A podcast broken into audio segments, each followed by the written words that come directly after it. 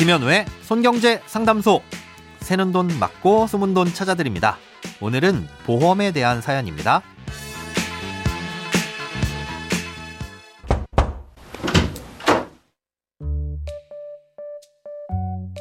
저는 3년 전 손해보험사에 건강보험을 가입했습니다. 가입 당시 자궁에 혹이 있어서 전 기간 부담보 조건으로 가입이 되었는데요. 그런데 3년이 지난 지금은 말끔히 사라졌습니다. 의사 선생님의 진단서도 받아두었고요.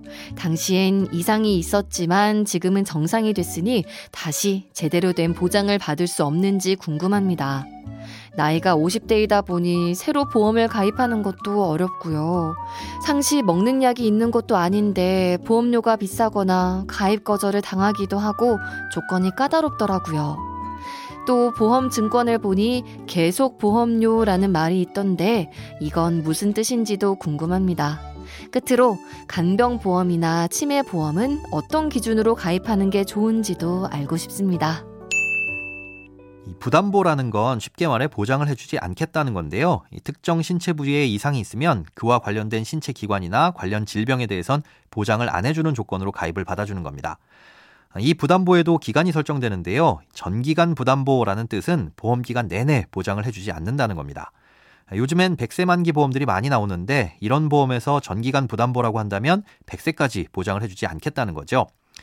네, 그런데 사연자님이 어디선가 들으셨던 대로 전기간 부담보라고 하더라도 5년 동안 그 질병으로 인해 추가적인 진단이나 치료를 받은 사실이 없으면 이 조건이 해제될 수 있습니다.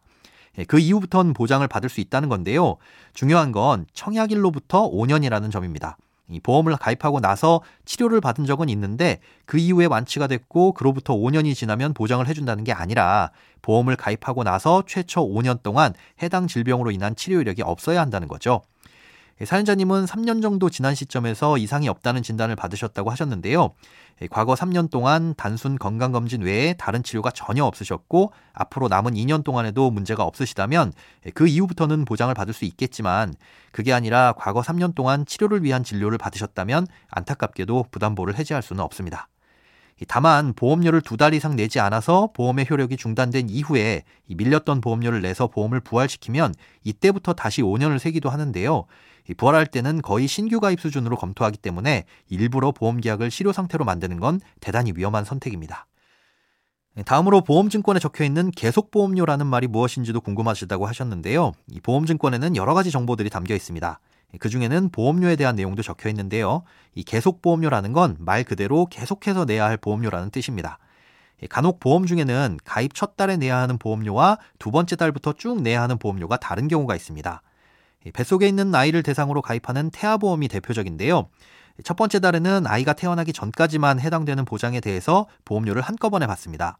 그래서 첫 달 보험료는 비싸고 두 번째 달부터 계속 내야 하는 보험료는 조금 싸지는데요. 이렇게 보험료가 다른 경우가 있어서 이걸 구분하기 위해 그렇게 적혀 있는 거니까 신경 쓰시진 않으셔도 됩니다.